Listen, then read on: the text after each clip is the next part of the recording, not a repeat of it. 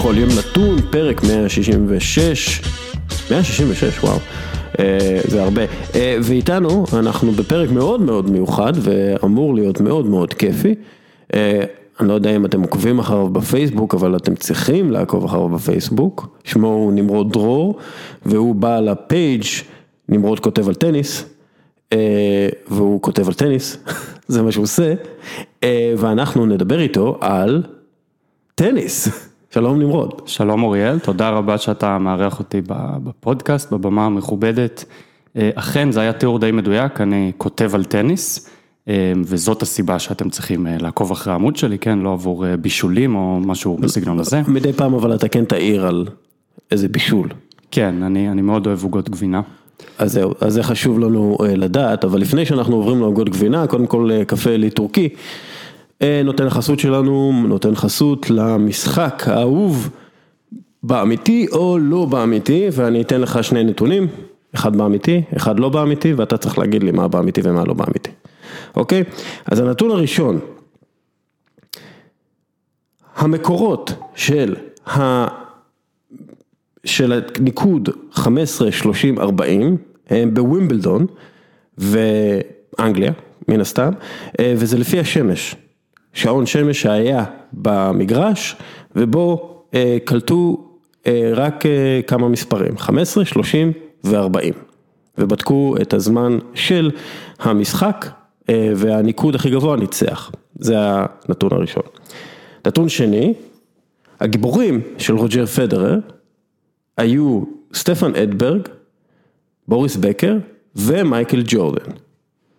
אז נתון ראשון, המקור של הניקוד בטניס 15, 30, 40 תלוי בשעון שמש שהיה בווימבלדון. נתון השני, באמיתי או לא באמיתי, הגיבורים של רוג'ר פדרר היו סטפן אדברג, בוריס בקר ומייקל ג'ורדן. דבר ראשון, אני יכול להבין למה המשחק הזה כל כך אהוב, כן, אני יכול להבין למה, למה מתחילים איתו כל תוכנית, כן, הוא באמת עושה לי אור ברווז. תראה, בשני הנתונים יש, יש מן האמת. אכן הניקוד בטניס, אחת התיאוריות של מדוע אנחנו סופרים את הניקוד בטניס בצורה מוזרה כל כך, 15, 30 ו-40, זה באמת בגלל השעון. האם שעון שמש ענק הוצב בווימבלדון, אני, אני לא יודע, לא, לא הכינו אותי לשאלות האלה, אז אוריאל עוד מעט תספר לי. אבל זה, זה, זה, זה בדיוק באמיתי או לא באמיתי, על זה אנחנו, זה, זה התהילה של המשחק הזה. הבנתי. ו, ולגבי הנתון השני, הגיבור של רוג'ר פדר זה באמת סטפן אדברג, ופדר גם זכה לעבוד עם סטפן אדברג, אגב, שהיה המאמן שלו במשך שנתיים, לא כל אחד זוכה לעבוד עם הגיבור שלו, ככה שזה... אבל אם אתה פדרר אז... כן, אם אתה פדרר, אתה זוכה להגשים כל מיני חלומות שאנחנו יכולים להמשיך לחלום עליהם. אז מה באמיתי? אני אגיד שאם אני צריך להחליט על אחד מהם שהוא האמיתי, אז אני אלך על האלילים של רוג'ר פדרר. זה נכון, זה באמיתי, ממש החלטה טובה, נמרוד, כן, כששאלו אותו מי הגיבורים שלו, פדרר שועד, דרך אגב, אפסי באזל, אמר אדברג, בקר ומייקל ג'ורדן, אגב, הוא יצא לו להיפגש עם מייקל ג'ורדן, כחלק מההסכם חסות ז"ל שלו עם נייקי, והוא כמעט, הוא לא הצליח לדבר. כי הוא היה רואה אותו בטלוויזיה הגרמנית, עוקב אחריו, וזה היה הגיבור שלו. המקור של ה-15, 30, 40, הוא מימי הביניים, והיה שעון, לא שעון שמש, שעון, שהוא, שרק בדק רבעי שעה בעצם, וככה ידעו מתי הזמן, מתי הזמן מגיע לסיומו של... בעצם את ה-45 קיצרו בשלב מסוים ל-40, מכיוון כן. שכמה כמה מילים כבר אפשר להגיד כדי לקרוא ניקוד במשחק טניס. כן, בדיוק, משהו כזה. אז זהו, זה הסיפור. בוא נדבר על טניס. בוא נעשה את זה. בוא נעשה את זה. אז ככה, קודם כל, תסביר קצת איך הגעת להיות נמרוד כותב על טניס, האם נעקצת על ידי רקטה?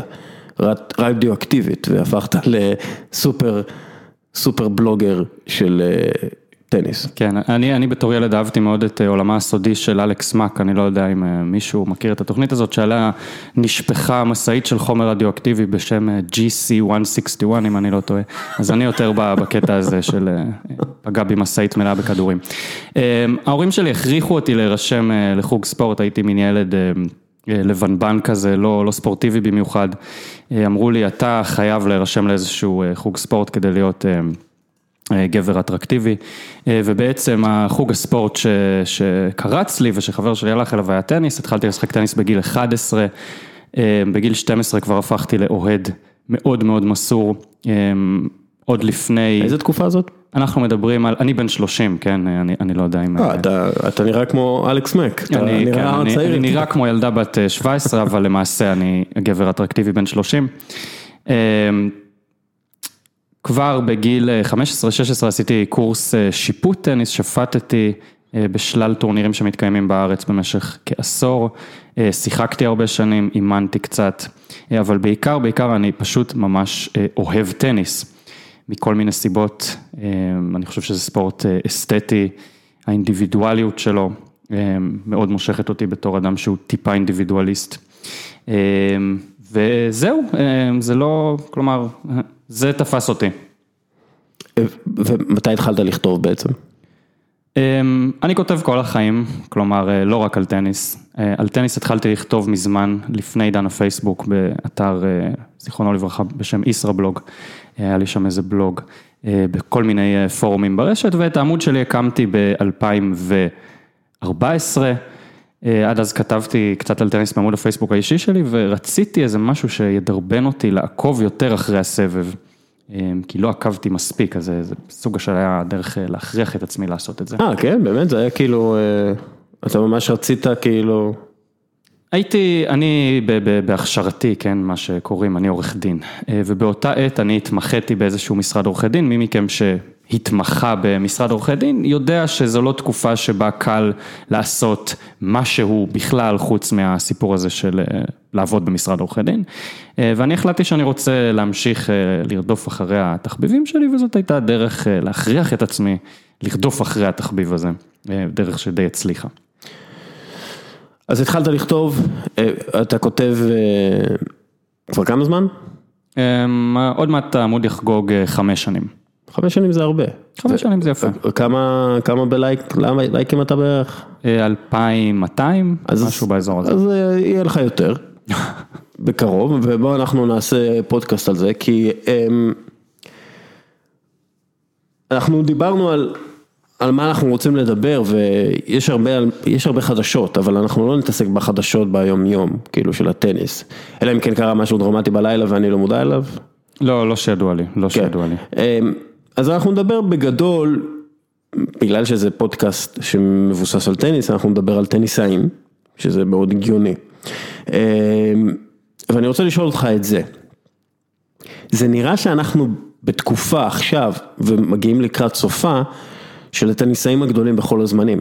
שלושת הטניסאים הכי טובים בכל הזמנים, לפחות מבחינת uh, תארי גרנדסלאם, uh, נכנסים גיל השלושים המאוחר, או גיל השלושים או גיל שלושים המאוחר יותר אה, בחייהם, וזה נראה, כן, שכבר מתחילים לצוץ כל מיני מחליפים וכאלה שנדבר עליהם, אבל בוא נדבר על למה אנחנו בעצם בתקופה הזאת של פדרר, נדל וג'וקוביץ'. איך, איך, זה, איך זה קרה שהם נחתו עלינו באותה, באותה תקופה? תראה, דבר ראשון אני אקח אה, איזשהו צעד אחורה, אנחנו מדברים על אה, שלושת הטניסאים הגדולים אולי בכל הזמנים. אתמול אה, דיברתי עם, אה, עם אה, בת זוגי ואמרתי לה, אני הולך לדבר מחר באיזה פודקאסט, היא אמרה, וואו, איזה יופי, מאוד התרשמה.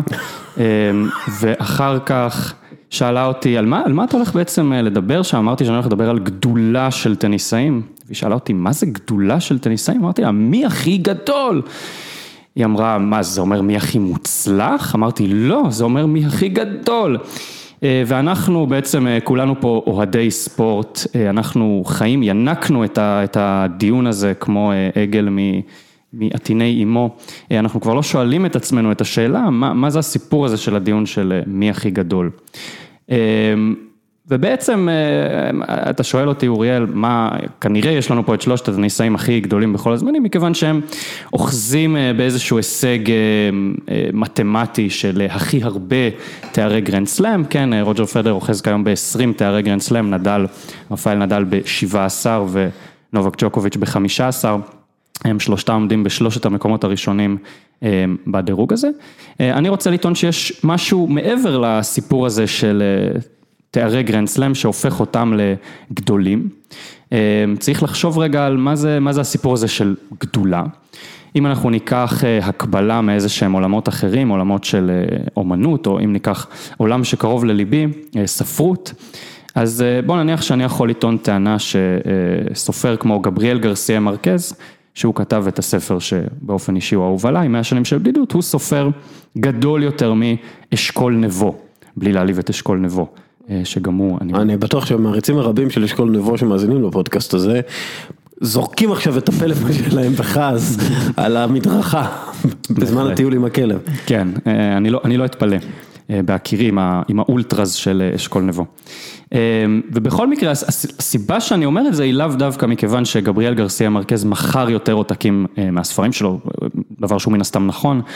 אה, לא מכיוון שהוא זכה בפרס נובל, דבר שהוא אה, גם הוא נכון, אלא מכיוון שבעולם הזה של הספרות, גבריאל גרסיה מרכז הצליח לעשות עם המדיום הזה משהו שבעינינו הוא מפעים, שהוא גורם לנו לוואו, אה, שהוא דוחק את הגבולות של מה שחשבנו שבן אנוש יכול לעשות עם המכשיר הזה של ספרות. ואני טוען שמעבר לזה שרוג'ר פדרר זכה ב-20 תארי גרנד סלאם, ואני חושב שזה דבר שיסכים איתי כל מי שצפה בפדרר או בנדל משחק טניס, הם מביאים למגרש משהו שהוא מעבר ל... האם הם יכולים בעזרת הכלים שיש להם לנצח ביותר משחקים או בפחות משחקים. הסיבה שיש קונצנזוס מאוד רחב על כך שפדרר ונדל אה, ואולי גם נובק ג'וקוביץ' הם הטניסאים הכי גדולים בכל הזמנים, היא מכיוון שכאשר אנחנו צופים בהם, אנחנו מרגישים את התחושה הזאת של הוואו, אה, מסיבות שונות, אגב פדרר ונדל הם טניסאים אה, מאוד שונים, ומה שמפריד ביניהם זה לא רק העובדה שפדרר זכה ב-20 תארי גרנד סלאם ונדל אה, ב-17.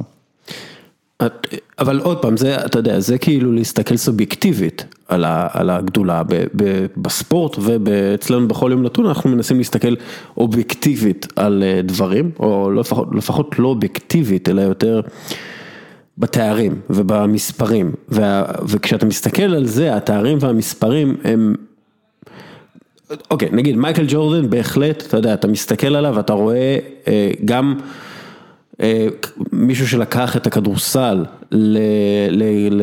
לעידן אחר, לדרכים אחרות לביטוי עצמי, כן, וואטאבר. אבל בסופו של דבר הוא הגיע לשישה גמרים והוא ניצח בשישה גמרים האלה ואפילו לא הגיע למשחק שבע. אז אנחנו רואים אותו בגלל ההישג המספרי הזה, המתמטי הזה, כגדול השחקנים בכל הזמנים. מן הסתם, גם בגלל העובדה שהוא הצטיין בכל הגמרים האלה, כלה סלים מכריעים וכו' וכו' וכו'. אמ, אבל תקן אותי אם אני טועה אוריאל, לביל ראסל יש 11 טבעות, נכון? נכון, נכון. אגב, ביל ראסל, אה, בהרבה מובנים, אה, הוא הגוט, כן? אבל אנחנו גם לא ראינו אותו, אנחנו לא ידענו מי הוא. כן, אנחנו כן היינו יכולים להשוות בין המספרים שלו למספרים של אחרים, אה, בעיקר אה, ווילט צ'מברליין, שעד לא מזמן היה נחשב לגדול יותר מביל ראסל בגלל המספרים שלו, 100 נקודות במשחק וכאלה, והיום אנחנו מבינים עד כמה ביל ראסל היה גדול ממנו, בגלל שהוא היה מנהיג של קבוצה ש, שזכתה בשמונה פעמים אה, ברצף באליפות, וזכה ב-11 מ-13 שנה באליפות. אבל, אתה יודע, את ג'ורדן ראינו, ראינו את הג'ורדן האסתטי, ראינו את ג'ורדן אה, הבלתי מנוצח, ראינו את הפסיכופת הזה בשיאו. אה, האמת היא, כמה מהאנשים ראו את, אה, כבר לא, לא כולם, לא כולם ראו את זה, נכון? יש הרבה צעירים שלא ראו את ג'ורדן. את ג'ורדן לא. כן, אבל יש יוטיובים, תראו, בכל מקרה. אנחנו כן רואים את פדרר, ראינו את פדרר, ג'וקוביץ' ונדל, ואנחנו, אני לפחות יכול להשוות אותם לאחרים, ואני יכול להגיד שנכון, מבחינה אסתטית וגם מבחינה אה, איך שהם, איך שהם שיחקו, איך שהם השפיעו על המשחק, הם הגדולים ביותר, אבל שוב, אם פדרר היה זוכה ב-14 גרנד סלאם ונדל ב-12 וג'וקוביץ' ב-11, אף אחד לא היה אומר שהם הגדולים ביותר. תראה, דבר ראשון, כמובן שכשאנחנו, הדיון הזה ברובו מתנהל בזירה של הנתונים והמספרים, כן? כשאנחנו מדברים על ג'ורדן, אז בעצם הדבר הראשון שאמרת זה הבן אדם או הפסיכופת או, או גם וגם באמת זכה בשישה גמרים מתוך, מתוך שישה, וזה באמת הישג מאוד מרשים, ופדרר זכה ב-20 תארי גרנד סלאם, וזה יותר מה-17 של נדל וה-15 של ג'וקוביץ' וה-14 של סמפרס, ובכל זאת אני חושב שהמימד הסובייקטיבי, אי אפשר להפריד אותו מהדיון הזה. אגב, גם פדרר, כן, לפני שהוא הגיע לשיא של סמפרס, שעמד אז על 14 תארי גרנד סלאם, כבר אז הרחש בחש היה שמדובר בגדול הטניסאים בהיסטוריה, בין היתר באמת מכיוון שהוא קבע כל מיני סטנדרטים של מצוינות שפשוט לא היו קיימים לפניו, והחותמת הזאת, כן, שהוא זכה ב-20 תארי גרנד סלאם, היא כמובן חותמת שבאמת הופכת את הסיפור הזה לסופי ומוחלט. בעצם יש פה שילוב של המימד הסובייקטיבי ושל המימד הזה של הנתונים וכמובן גם נתונים, אנחנו יכולים לדבר עליהם ולהצדיק את הגדולה של הטניסאים האלה בעזרת כל מיני נתונים. אגב, אנחנו נכנסים למי גדול יותר פדרר או נדל או ש...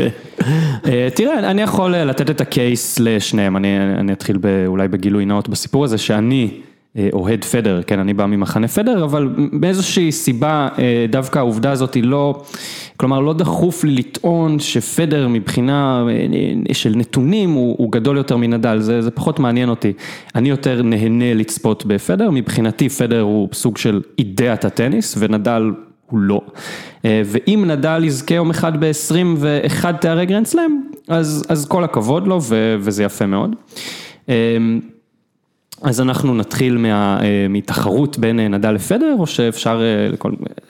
תראה, דבר ראשון, אז בוא נזרוק כמה נתונים ככה לחלל האוויר, שימחישו למה הטניסאים האלה הם כל כך גדולים, מעבר לסיפור הזה של תארי גרנד סלאם. אחת ה... כלומר, קשה מאוד להשוות בין עידנים. במיוחד בעולם הטניס, אולי אפילו יותר מבענפים אחרים, מכיוון שטניס הוא ענף שמושפע מאוד מאוד על ידי טכנולוגיה. המחבט שהטניסאים אוחזים ביד, כיום הוא שונה מאוד מהמחבט שטניסאים אחזו לפני 20 שנה, והוא שונה מהותית, כלומר אי אפשר כמעט למתוח קווי דמיון בין המחבטים שמשחקים איתם כיום לבין אלה ששיחקו איתם לפני 40 שנה, כן, לפני 40 שנה שיחקו עם מחבטי עץ. עם גידים טבעיים, מה שנקרא ממעיים של כל מיני בעלי חיים. אה, לא מגידים? הייתי בטוח שמגידים של כל מיני דברים חיים. כן, מסיבים של מעיים של פרה ושל חתול. מעיים? מעיים, ממש ממש מעיים. הייתי בטוח שזה גידים של, כאילו, כי מעיים, מעיים זה נראה לי חלש, לא? כאילו, מה הבאונס של מעיים? ממליץ לך להקפיץ כדור נגד המעיים שלך ולראות מה קורה. הזדמנות. אני הולך לעשות את זה. בעצם אנחנו גם רואים שסגנון המשחק השתנה לחלוטין, בין היתר כנגזרת של הטכנולוגיה, כלומר אם בשנות ה-60 טניסאים חבטו ורצו לרשת, מה שנקרא סגנון ה serve and volley, זה נגזר במידה רבה מסוג המחבטים שהשתמשו בהם, כלומר קשה מאוד היה להחזיק כדור לחבוט חזק מהקו האחורי, מכיוון שהמחבטים היו כבדים, הם היו נוקשים, והשיטה לנצח בנקודה הכי מהר הייתה לרוץ קדימה ליד הרשת ולגמור את הנקודה. כיום המחבטים הם כמו, שמעתם מישהו אומר שהם כמו טרמפולינות, כן, אם מישהו שיחק או משחק טניס, אתם יודעים שמאוד מאוד קל לייצר את מה שנקרא top spin. כלומר כשאנחנו חובטים מלמטה למעלה ומנחים את הכדור, מעניקים לו הרבה מאוד סיבוביות, כל כדור היום, קשה מאוד לראות את זה בטלוויזיה אם לא משחקים, כל כדור שהטניסאים הבכירים מכים הוא, הוא חולף במין קשת מאוד מאוד גבוהה, כמעט שני מטרים מעל גובה הרשת, זה משהו שמאוד קשה לראות בטלוויזיה וזה ה top spin, ה top spin עוזר לטניסאי לשלוט בכדור. וברגע שהכדור נוחת על הרצפה, כל הסיבוביות מעיפה אותו שוב גבוה מאוד. וזה עוזר לטניסאים לשלוט במשחק מהקו האחורי, וזה בין היתר אחת הסיבות שרוג'ר פדר, טניסאי שמאוד אוהב לעלות לרשת, הוא מין דינוזאור, משהו שהולך להיכחד, וטניסאים כמו ג'וקוביץ', נדל, מארי, היום אנחנו רואים גם בין הצעירים את זוורב, אוז'ה אליאסים, טניסאי שהגיע לא מזמן לחצי הגמר במיאמי, הם הטניסאים ששולטים כיום בסבב, וכל הסיפור הזה מקשה על השוואה בין תקופות. ובכל זאת, רק נתון אחד. כלומר, אבל אם פדרר, לפני הנתון, אם פדרר היה, פדרר היה מגיע בשיאו לשנות ה-80 או לשנות ה-70, הוא היה שם כאילו, הוא, הוא היה מצליח הרבה יותר מנדל או ג'וקוביץ' באיזשהו מקום, לא? כלומר, בגלל הסגנון הדינוזאורי הזה שלו. כן, זאת נקודה טובה, קשה מאוד לדעת, קשה מאוד לדעת, כן, אם, אם אני מסתכל על הטניסאי שנחשב למצליח ביותר בשנות ה-60 ואחד הגדולים ביותר בכל הזמנים זה רוד לייבר, טניסאי אוסטרלי שבאמת שיחק בסגנון הזה של הגש ורוץ לרשת, והוא היה בגובה מטר שבעים.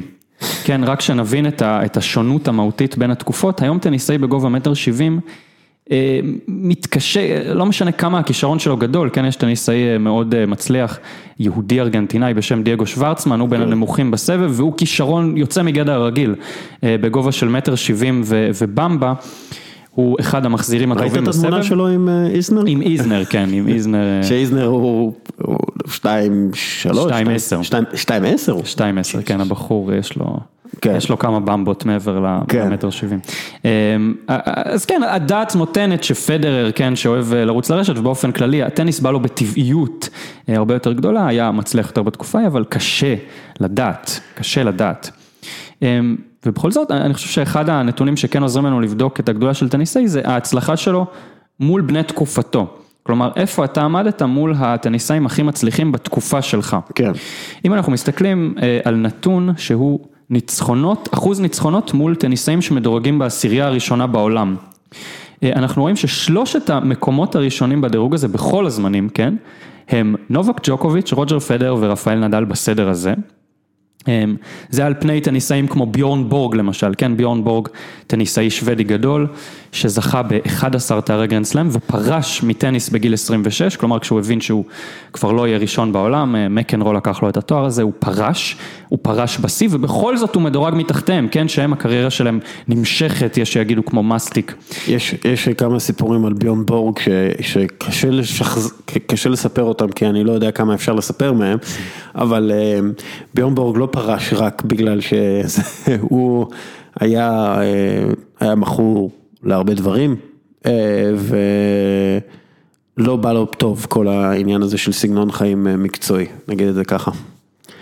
כן, בכל זאת כל עוד הוא היה בסבב מדובר, כלומר הוא היה בדרכו להיות גדול הטניסאים כן, בכל כן. הזמנים, כלומר אם הקריירה לא הייתה נקטעת בגיל 26 וממשיכה בקצב דומה, הוא היה... אבל אם אנחנו, כאילו רוג'ר פדרר לא סתם הוא המשיך 11 שנה יותר, ממשיך עדיין, 11 שנה יותר מביון בורג, הוא הוא חי את החיים בצורה נכונה, כמה שזה נכון לעשות שתי זוגות תאומים, כן, אבל הוא חי את החיים בצורה נכונה, אתה יודע, אוכל כמו שצריך, דואג לגוף שלו, אני אף פעם לא שמעתי סיפורי מסיבות על פדרר. אני לא, לא יודע אם יש, נראה לי שאבוקדו בסנדוויץ' יחד עם מיונז זה כאילו מסיבה עבורו. כאילו, בסופו של דבר מדובר במישהו שכל חייו הקדיש לטניס, זה משהו שאי אפשר להגיד על הגדולים אחרים. כן, יש, יש בעיקר שני טניסאים שקבעו איזשהו סטנדרט של מצוינות שהולכים לאורם, הראשון היה איוון לנדל, טניסאי בסוף שנות ה-80 ותחילת שנות ה-90, שהוא בעצם קבע את, ה, את סטנדרט המצוינות הגופנית, הוא הראשון שהכניס תזונה של טניסאי מקצוען, ג'ון מקנרו. כתב באוטוביוגרפיה שלו, כן. הייתה איזושהי, איזושהי שיטה תזונתית שאיוון לנדל הלך לאורה ומקנרו כתב שאני העדפתי תמיד את שיטת הביג מק. לאחר מכן היה גם פיט סמפרס שהוא גם קבע סטנדרטים של מצוינות, מקצוען מושלם כזה. כן. האוטוביוגרפיה שלו, גם ספר שקראתי, היא... היא משמימה במובן שאין שם שום צבע, כן, זה לא, זה לא מקנרו והחגיגות בניו יורק ובדיסקו, עידן הדיסקו. בן אדם אשכרה אכל ונשם וישן טניס לאורך כל חייו, וזה הביא אותו לאן שזה הביא אותו, והוא בעצם קבע את הסטנדרט ששלושת הטניסאים כיום בשיא, לרבות אנדי מרי אגב, שהוא יכול להיכלל איתם, אני לא יודע אם באותה פסגה אולימפית כזאת, אבל באותה נשימה, הם ארבעת... ספורטאים מקצוענים מושלמים. כן. כן. אוקיי, אז... אוקיי, בוא, בוא, בוא שנייה אנחנו מגיעים, האם אנחנו באמת מגיעים לסוף של הדבר הזה? של, של העידן, העידן הגדולים? כי אנחנו רואים את הדור החדש שמגיע, שהוא גם אתלטי, גבוה יותר, כלומר פדר ונדל הם באותו גובה בערך, או אותו גובה בדיוק. כן, מטר שמונים וחמש. ואנחנו רואים, אתה יודע, את החבר'ה הצעירים יותר, שהם טיפה יותר גבוהים, יכולים לייצר יותר מנוף בסרף שלהם, הם יכולים לשחק יותר מאחורה, כלומר, האם אנחנו פשוט נראה דעיכה כזאת של שלושת הגדולים האלה, ו... לתוך הוואקום הזה יצמחו חדשים, או, או, או מייק, האם אנחנו נראה, לא, לא יודע, המשך, פדרר ימשיך לתזז עד גיל 45, כאילו אין לי, אין לי מושג, מה, מה לדעתך זה יקרה? קשה לדעת, אה, קשה לדעת ולצערנו צריכים כדור בדולח, כן, בשביל אה, לדעת את העתיד. אפשר, אה, תראה, אם, אם היינו עכשיו לפני 20 שנה ושלושת הטניסאים הבכירים בעולם היו בגיל 37, נדל הולך לחגוג השנה, או ממש בקרוב במאי 33, ג'וקוביץ' 32. שזה דרך אגב גילאים שבהם טניסאים פרשו כבר. בדיוק, אז... אז אם התקופה הזאת הייתה לפני 20 שנה, הייתי אומר בוודאי שהעידן נגמר, כן? כשסמפרס פגש בגיל 30, 31. אז הגילאים הם באמת מאוד מאוד מתקדמים לפי כל אמת מידה, היו מעט מאוד טניסאים בהיסטוריה ששיחקו ברמות הגבוהות, אפילו בגיל של, של ג'וקוביץ' כיום, כן, שהולך להיות אה, בן 32 עוד מעט, שלא לדבר על הגיל של פדרר שיחגוג 38 בקיץ, שזה הזיה אה, גמורה. מצד שני, הם שלושת הטניסאים שפתחו את שנת 2019 בצורה האיכותית ביותר, כן, ג'וקוביץ' זכה באליפות אוסטרליה, לא זכה, הוא רמס, רמס את התחרות שלו, התצוגה שלו בגמר. גמר מול נדל הייתה אולי התצוגה הכי מרשימה שלו אי פעם בגמר גרנד סלאם, כן, הבן אדם הזה שחוגג עוד מעט 32. נדל אה, סובל הכי הרבה מבין השלושה מפציעות, פציעות חוזרות ונשנות אה, בברכיים, שנגרמות בעיקר בשל המשחק על משטחים קשים, כן, למי כן. שלא מכיר את ההבדלים, יש בטניס מספר משטחים והמשטחים הקשים אפשר אה, להקביל את זה קצת לריצה על אה, אספלט וריצה על אה, משטח ריצה באיצטדיון, כן, מי שיצא לו לחוות את הרכות של המשטח הזה, החיימר דומה יותר למשטח הרך ו- ולא פוגע בברכיים של נדל, מכל מקום, נדל למרות הפציעות החוזרות ונשנות הגיע לגמר אליפות אוסטרליה בקלילות, פירק שם את היריבים שלו, ופדרר עכשיו ראינו אותו זוכה בתואר בדובאי, מעפיל הגמר גמר באינדיאן ווילס, זוכה בתואר במיאמי.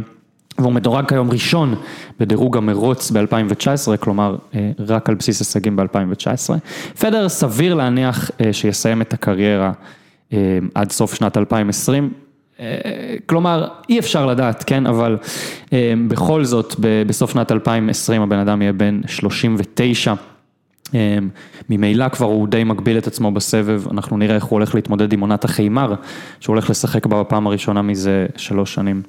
אה, אבל סביר להניח שהסיפור הזה יסתיים אה, די בקרוב, וג'וקוביץ' ונדל זה הרבה מאוד תלוי ברעב שלהם אה, ובצורה שהגוף שלהם יחזיק, בוודאי שהם טובים מספיק כדי להמשיך להיות בפסגת הספורט עוד כמה שנים.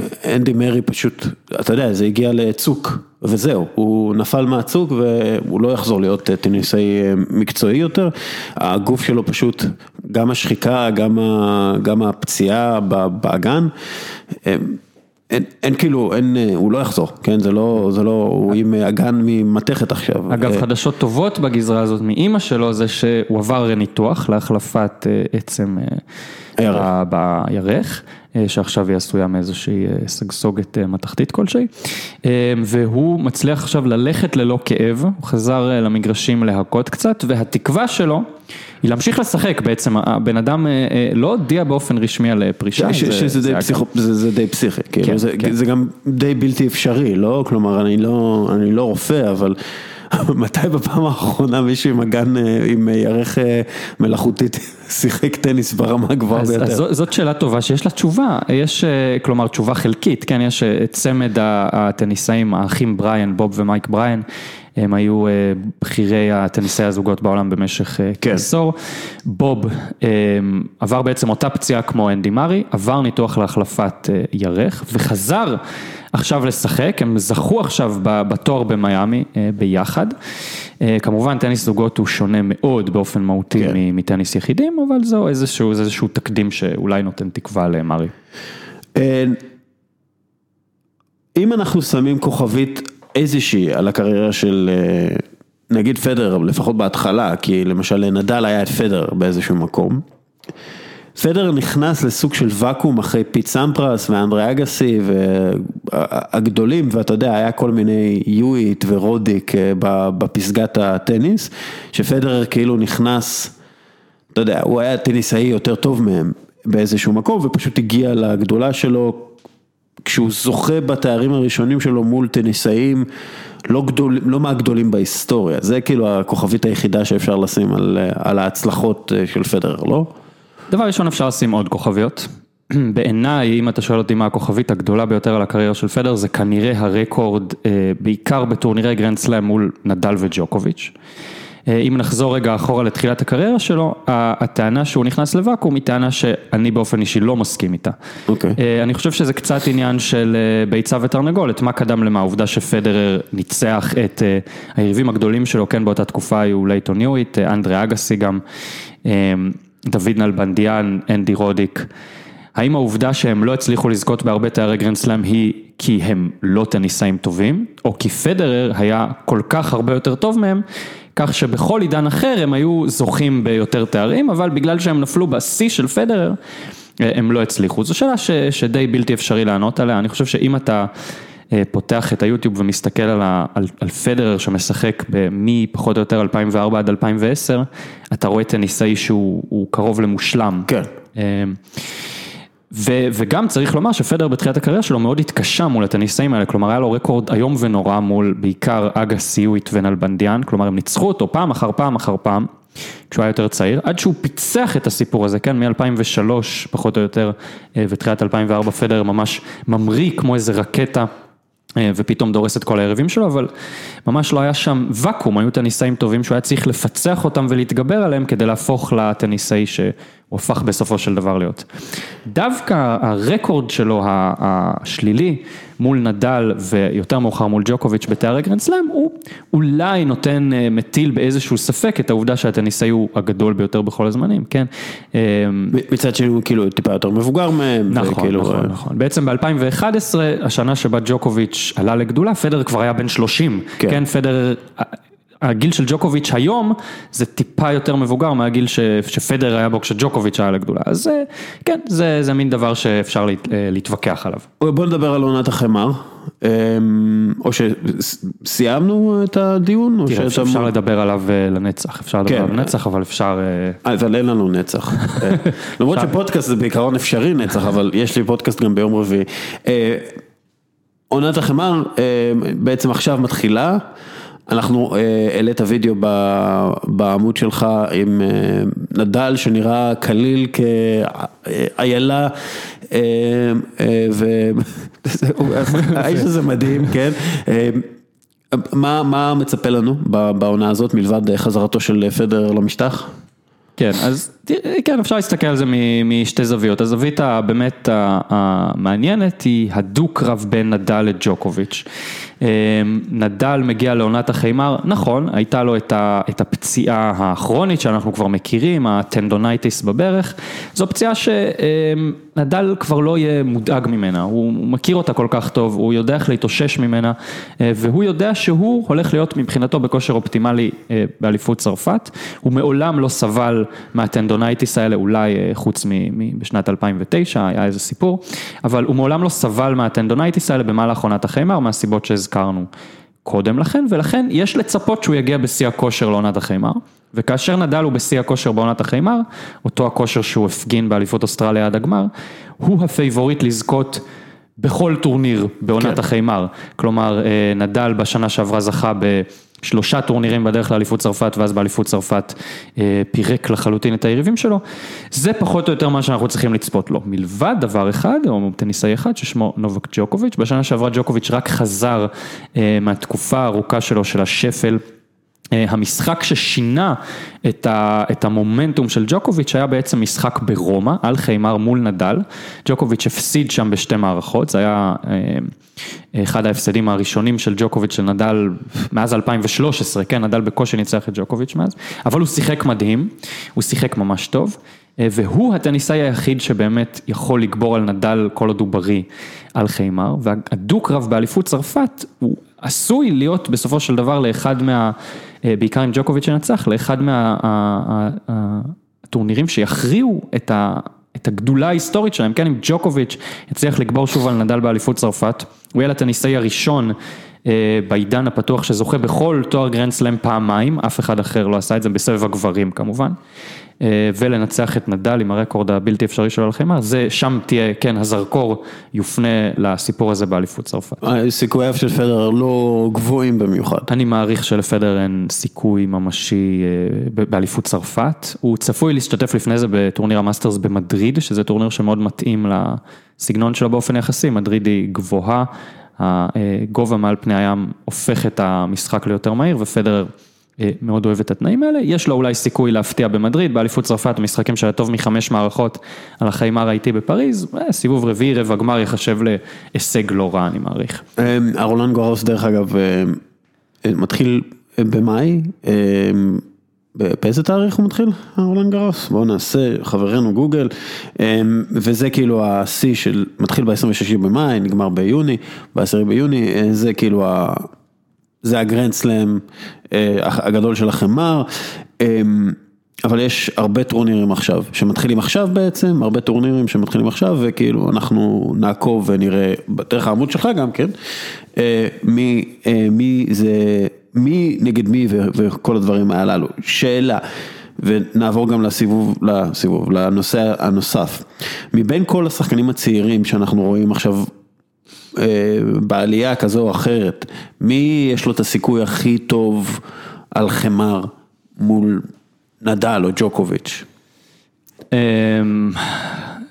זאת שאלה טובה, יש הרבה טניסאים מאוד טובים שצפוי להם עתיד מזהיר. מי כבר עכשיו אפוי ובשל כדי לאתגר את נדל או ג'וקוביץ', כנראה יש טניסאי אחד מבין הדור הצעיר מאוד, זה סטאשה זוורב, זוורב היה בעצם... מקום שישי בעולם כרגע. כן, בעצם הוא היה לא רחוק מלנצח את נדל על חיימר כבר בשנה שעברה, בגמר במונטה קרלו, הוא הוביל בשבירה. במערכה המכריעה עד שהגיעה הפסקת גשם והמומנטום השתנה לחלוטין. הבעיה היא שעד עכשיו השנה הוא די מזייף, הוא לא, לא מרשים במיוחד. הוא טניסאי שבהחלט יכול לתת פייט. עם נדל וג'וקוביץ' בשיאם, כרגע קשה לראות את ה... אשכרה, כן, איזה הפיכה, ויש את דומיניק טים, הוא כבר לא, קשה לקרוא לו צעיר, כן, כן. טניסאי בן 25, הגיע בשנה שעברה לגמר אליפות צרפת. לא שיחק שם את המשחק הכי טוב שלו מול נדל, אבל הוא טניסאי שיש לו את העוצמה, יש לו באמת כושר גופני שהוא מטופש כמה שהוא טוב, כן?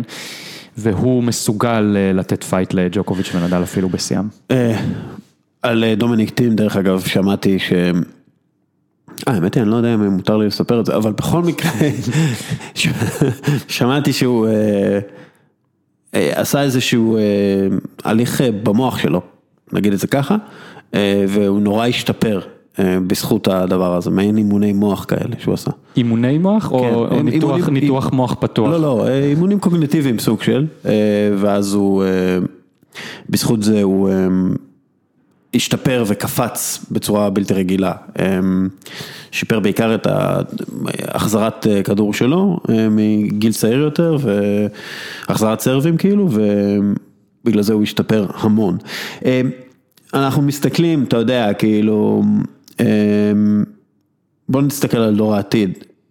זוורב נראה כמו הטניסאי של העתיד, אתה יודע, קליל כזה, כמעט שני מטר, נע בצורה... לא, לא, אני לא אגיד פדררית, כן, אבל הוא, הוא נע בצורה קלילה יחסית, הוא לא, הוא לא ג'לוב. איך קוראים לו היווני? סטפנו ו... ציציפס. ציציפס. גם כן נראה, אתה יודע, נראה לפחות כמו... כמו מישהו מיוחד יותר מהדור החדש, אבל מי, מי לדעתך נגיד ה top five עוד חמש שנים? פדרר, נדל, ג'וקוביץ', כן, לא מופרך, כן, לא מופרך, לא מופרך בכלל.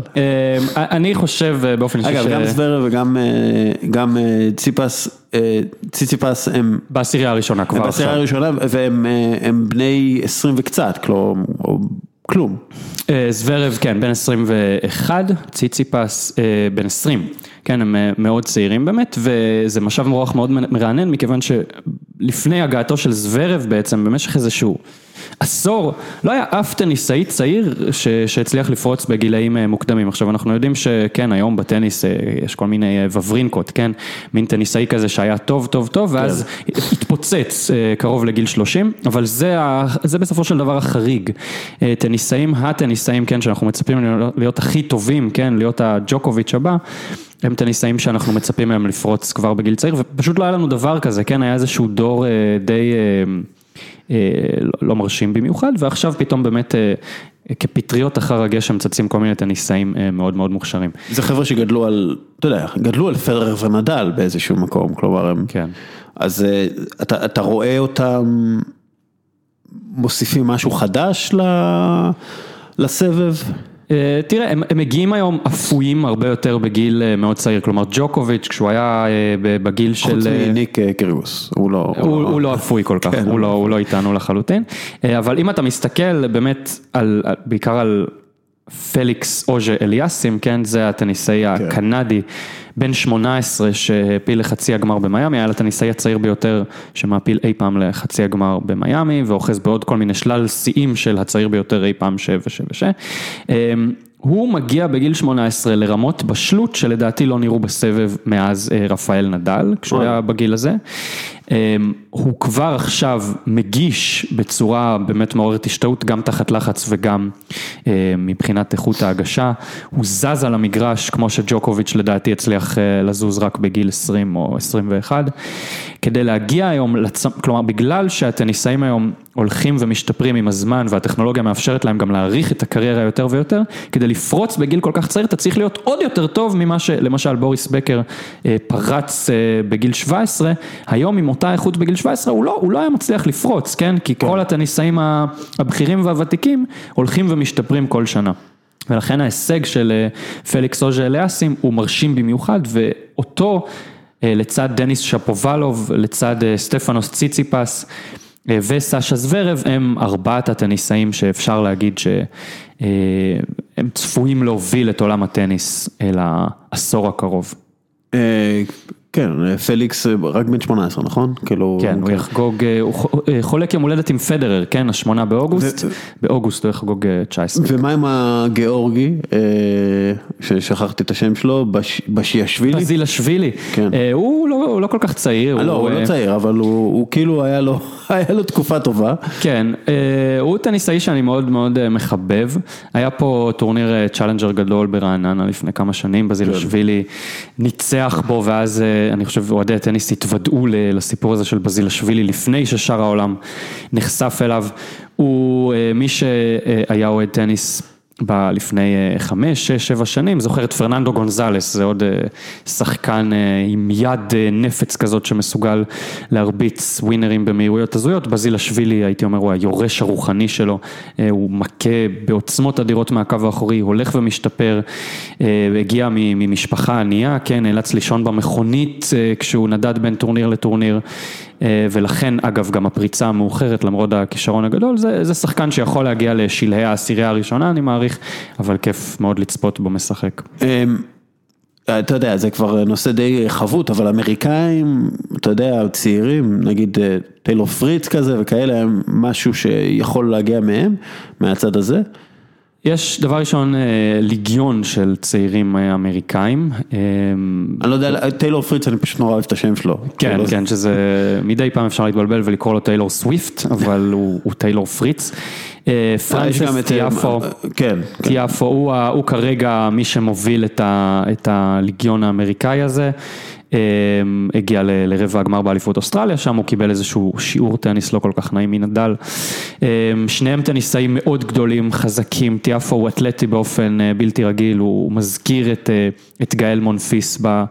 האתלטיות שלו, אם כי דומה שהוא טיפה יותר מקצוען כזה בדם, הוא גם מאוד מעורה בתרבות הפופ האמריקאית, הוא מאוד כן. פופולרי, ג'יי זי נתן לו sponsorship, כן? ואגב, זה גם איזשהו טרנד חוזר שאנחנו רואים בכל הצעירים, טיאפו הוא בן למהגרים מסיירה ליאון. אמ, אבא שלו גר במרכז הטניס בה הוא התאמן כדי שייתנו לו זמן מגרש, גר שם והיה מין אה, איש תחזוקה כזה. כן, הוא כאילו הגיע מה... ממלחמת האזרחים בסיירה ליון, אה, נחת בארצות הברית יחד עם המשפחה שלו, או שהוא, או שהוא נולד בארצות הברית עם כן. משפחה מהגרים. כן, והרבה מאוד מהטניסאים הצעירים הם בנים למהגרים, המון, אה, מבין הקנדים אוז'ה אליאסים, אבא שלו הוא מטוגו, שפובלו וההורים שלו היגרו מברית המועצות לתל אביב ומשם לקנדה, ביאנקה אנדריאסקו, שהיא בת 18 גם וזכתה באינדיאן ווילס, בת למהגרים מרומניה, ראוניץ', בן למהגרים מסרביה, קיריוס, הזכרנו, בן לאבא מיוון ואימא ממלזיה, וזה לא נגמר, כלומר, אנחנו רואים פה איזה משהו אה, בספורט, כן, הספורט הוא מתגמל לא רק את מי שהוא אה, אה, מבוסס ומגיע ממעמד שמאפשר לו לשחק טניס, אלא גם את מי שרעב, מאוד מאוד רעב ורוצה להוכיח את עצמו, ובנים למהגרים מתגלים כ... אה, הסיפור של אולי של העשור הקרוב בעולם הטניס. יש איזשהו מקום, עכשיו אין, אין אף אחד ישראלי במאה ה-80 הראשונים? ב... אין אף ישראלי, אין ישראלי, ב, אני, אני רוצה אין, להגיד בתוך החמש מאות הראשונים, אני, אני חוץ מדודי סלע כמובן, כן, אני, אבל, אמ, אני רוצה לבדוק את עצמי, אבל, אמ, לא, אין, אין, אה, אנחנו צפויים לראות מתישהו משהו, אתה יודע, כאילו, אני רק כאילו רוצה לתקן את עצמי אה, בפני הקורא עידן לשם שמדורג במקום ה-449 בעולם, כן יש ישראלי בתוך ה-500 הראשונים חוץ מדודי סלע, אגב בנשים כמובן יש גם את יוליה גלושוק כן, וגם כן. את אה, דניס חזניוק. אה, האם אנחנו צפויים? תשמע, התקווה, כן, את הז'יטונים שלנו שמנו על ישי אוליאל, כישרון כמובן באמת מאוד גדול, העפיל גמר אליפות אוסטרליה לנוער, הפסיד שם, אבל זה עדיין הישג מאוד מרשים.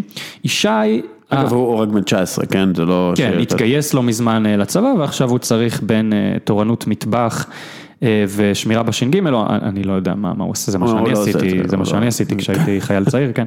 אבל הוא משחק בכל מיני טורנירים קטנים. והוא באמת כישרון מאוד גדול, כאשר אפשר להגיד שהסימן שאלה לגביו זה סגנון המשחק שלו. אה, ישי אה, גדל להיות שחקן יחסית הגנתי, כלומר השוו אותו הרבה לנדאל כשהוא כן. היה צעיר, גם בגלל שהוא שמאלי, גם בגלל הכמות טופ ספין שהוא שם על הפורהנד, אבל גם בגלל שהוא אה, שחקן עם אוריינטציה הגנתית, וזה לא מה ש...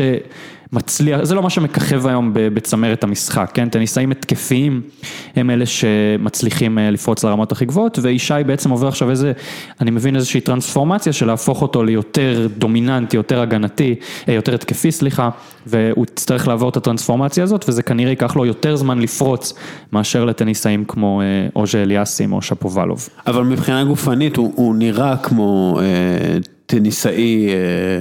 מודרני, אתה יודע, מטר שמונים כן, פלוס, זה זז מאוד טוב על כן. המגרש, כן.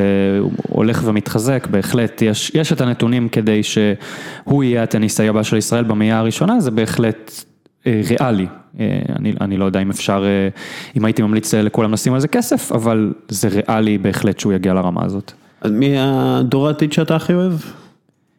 בסבב, באופן כללי, כן. אני באופן אישי מאוד מאוד אוהב את דניס שפובלוב. אה, עוד קנדי, בן 19, פרץ בקיץ 2017, ניצח את נדל כשהוא היה בן 17. אה, גם שמאלי, אה, בתור אוהד פדר יש לי קצת טראומה מסמלים, אני חושב שאפשר להבין, אבל אני במקרה של שפובלוב, I'm making an exception, כן, חובט גב יד ביד אחת, משהו שגם ציציפס אגב עושה, טניסאי סופר מגוון, סופר מעניין, שכיף חיים לראות אותו משחק, ואם לא יצא לכם עדיין. וגם כן צעיר מאוד. כן, בן, עדיין לא חגג יום הולדת 20, כבר מדורג בשלושים הראשונים בעולם. וישראלי שלא, הוא יהודי מן הסתם. אה, למיטב אה. הבנתי, אני חושב שדווקא השורשים היהודים הם מאבא שלו. אז הוא לא יהודי באלפי ההלכה? אז אני לא, אני, אני לא עושה כל כך ב... ב ב- בברית המילה שלו, כן או לא, אבל אה, כן, הם גרו בישראל ומישראל, מתל אביב בעצם, אה, כשהוא היה בן שנה הם עברו לקנדה, אני, אני לא יודע כמה הוא רואה את עצמו כישראלי, אבל אין ספק שזה נחמד לחשוב ש- what could have been, כן? כן, כמו הרבה דברים אחרים. בוא נדבר קצת אה, טניס נשים. אה, זה נראה, אה, אני חייב להודות שבשנים האחרונות קצת, אני אהבתי מאוד את ג'סטין הנין, מאוד אהבתי אותה. הייתי רואה כמעט כל משחק שלה. וברגע שהיא עזבה קצת ירד לי מה... אתה יודע, זה קצת עזבה אותי אה, אהובתי, אבל אני, אני כן, אתה יודע, מן הסתם אני עוקב וזה, אבל מה שאני רואה עכשיו זה מרגיש לי קצת, אה, אתה יודע, סרינה וויליאמס ככה ב, כבר בחרחורי קריירה אפשר להגיד באיזשהו מקום, אין ספק שהיא אולי עוד תזכה בדברים, אבל זה נראה קצת, אה, אני לא יודע אם זה שאין מצוינות יותר, או שאני לא, אני לא, אני לא יודע לשים את היד של מה הבעיה שלי עם הטניס נשים היום. ואני לא, לא יודע איך להגדיר את זה, אולי תעזור לי.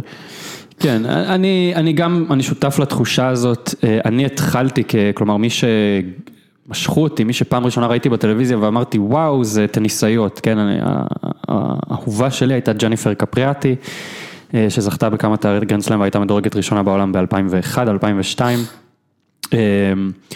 ובעצם אלה, זה, זה מה שמשך אותי לספורט לראשונה, ו, וגם אני מרגיש שבאיזשהו שלב נהיה איזשהו, איזשהו, איזשהו שבר.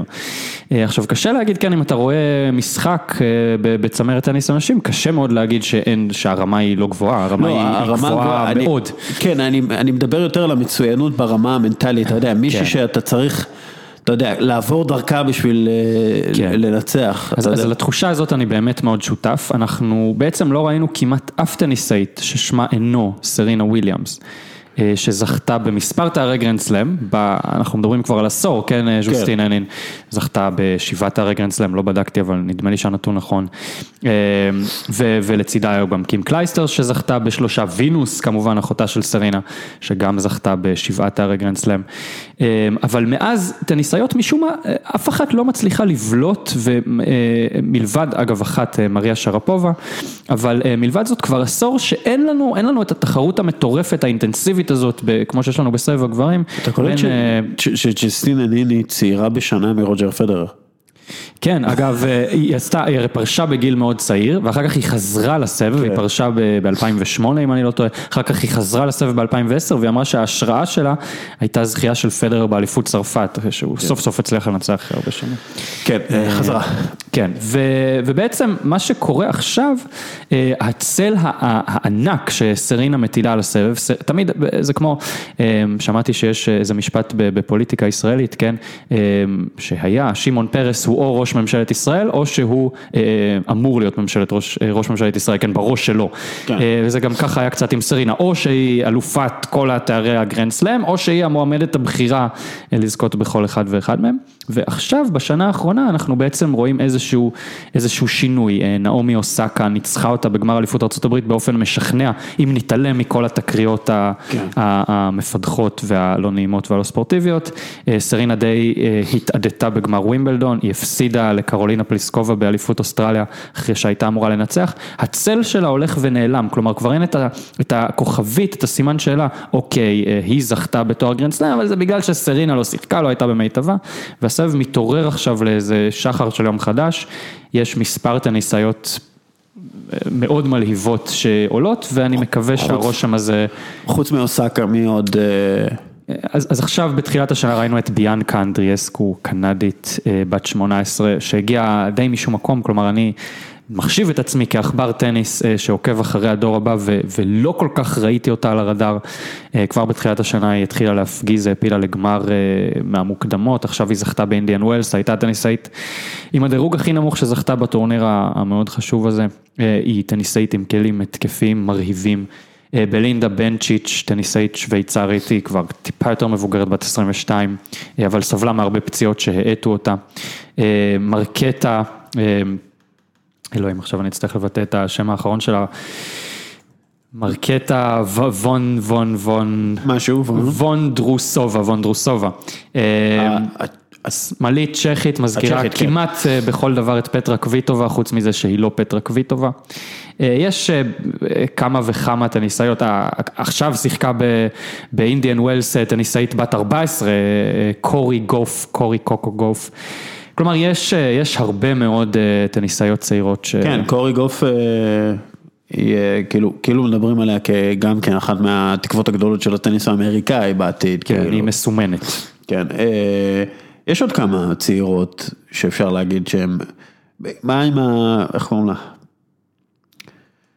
הסינית, שדיברו עליה גדולות, ז'נג? יש... אה, לא, אני פשוט אה, זוכר, או וואנג, אני לא- אני לא זוכר כאילו איך... אה, בסוף השנה שעברה מי שפרצה זה וואנג. וואנג, אה, כן. היא פרצה, הן, הן לא כל כך צעירות, כן? זה, זה, זה לא טניסאית אה, כזאת בת אה, 20 שאפשר להגיד עליה שהיא העתיד, אבל יש, יש אגב המון טניסאיות עכשיו אה, סיניות שנמצאות ב, ב, בצמרת באופן כן. יחסי. אה, It remains to be seen, כן? אה, חוץ מלי נה עדיין לא הייתה לנו טניסאית סינית שהצליחה גם אה, לזכות בתארי גרנד סלאם ולמנף את, ה, את הסיפור הזה. אה, סימונה הרומניה, אה, חלפ, אה, חלפ. חלפ, אה, מה הייתה בתור רומני, אני קצת מודאג. אה, אני חושב שלמרות שכיום אה, אוסקה מדורגת אה, במקום הראשון בעולם, מי שהיא הטניסאית הבכירה, כלומר מי שיש לה את המטרה אולי הכי גדולה על הגב, זה, זה עדיין האלפ.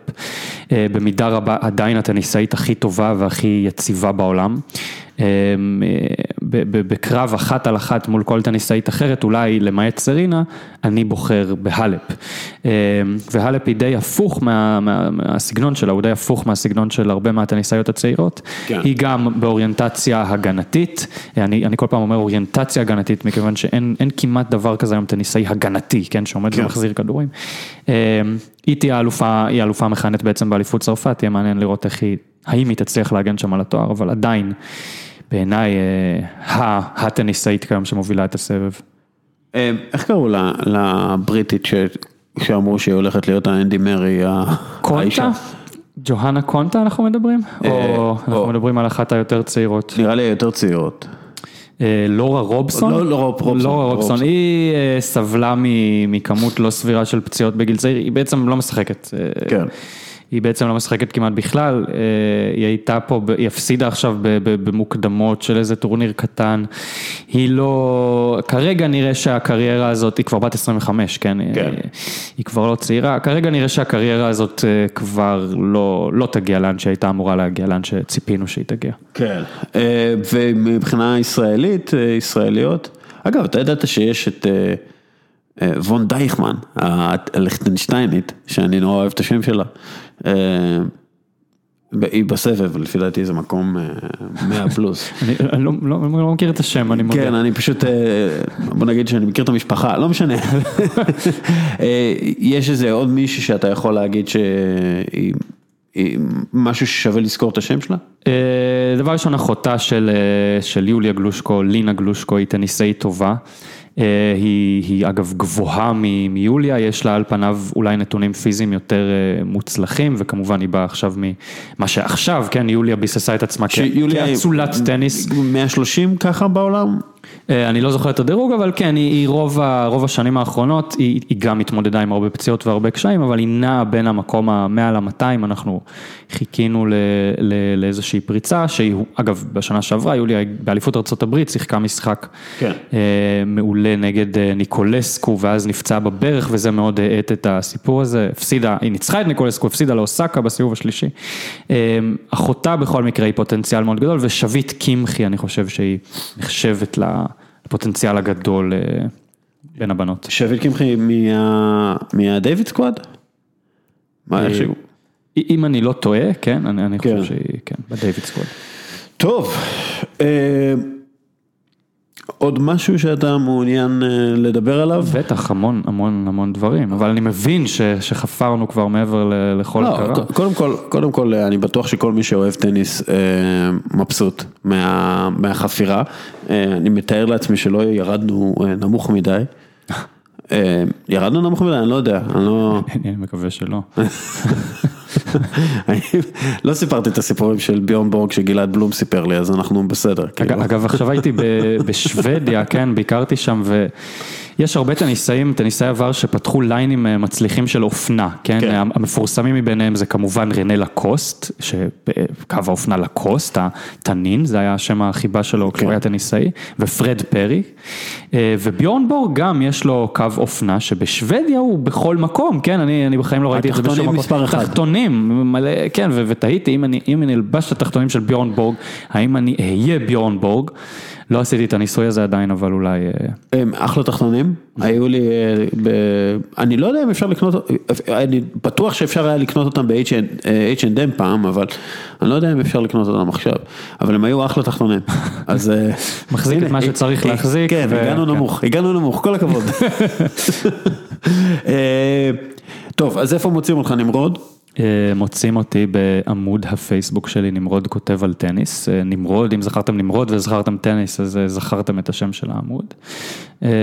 וזהו, אתם מוזמנים גם לבוא לבקר אותי במשרד, אני עובד באיזה סטארט-אפ, אבל זה בכלל לא קשור לפודקאסט. איזה סטארט-אפ? משהו טוב? אני עובד בסטארט-אפ בשם LawGeex, law כמו חוק ו-geeks כמו חנונים, שעושה אוטומציה של קריאת חוזים באמצעות טכנולוגיה של אינטליגנציה מלאכותית, שזה נושא מעניין בפני עצמו. כן. אמ, ויכול מאוד להיות שהאינטליגנציה המלאכותית הזאת אינטליגנטית יותר מעורכי דין, אז אז יכול להיות אה, אני- שבעתיד, אני לא מתכוון להגן פה על, אה, עורכי דין. לא. סתם, חלק מחבריי הטובים ביותר, אה, כן, גם אתה, אתה, מקשיב לנו, אני יודע. נמרוד. כותב על טניס, תודה רבה לך. תודה רבה היה כיף אותי. אה, חיים. אה, תודה לכם, אה, תודה למעניק החסות קפה אלי טורקי ולמי שמעניק חסות לפירוט הפרק, בול קקטוס. אז תודה רבה לכם על ההאזנה ויאללה ביי.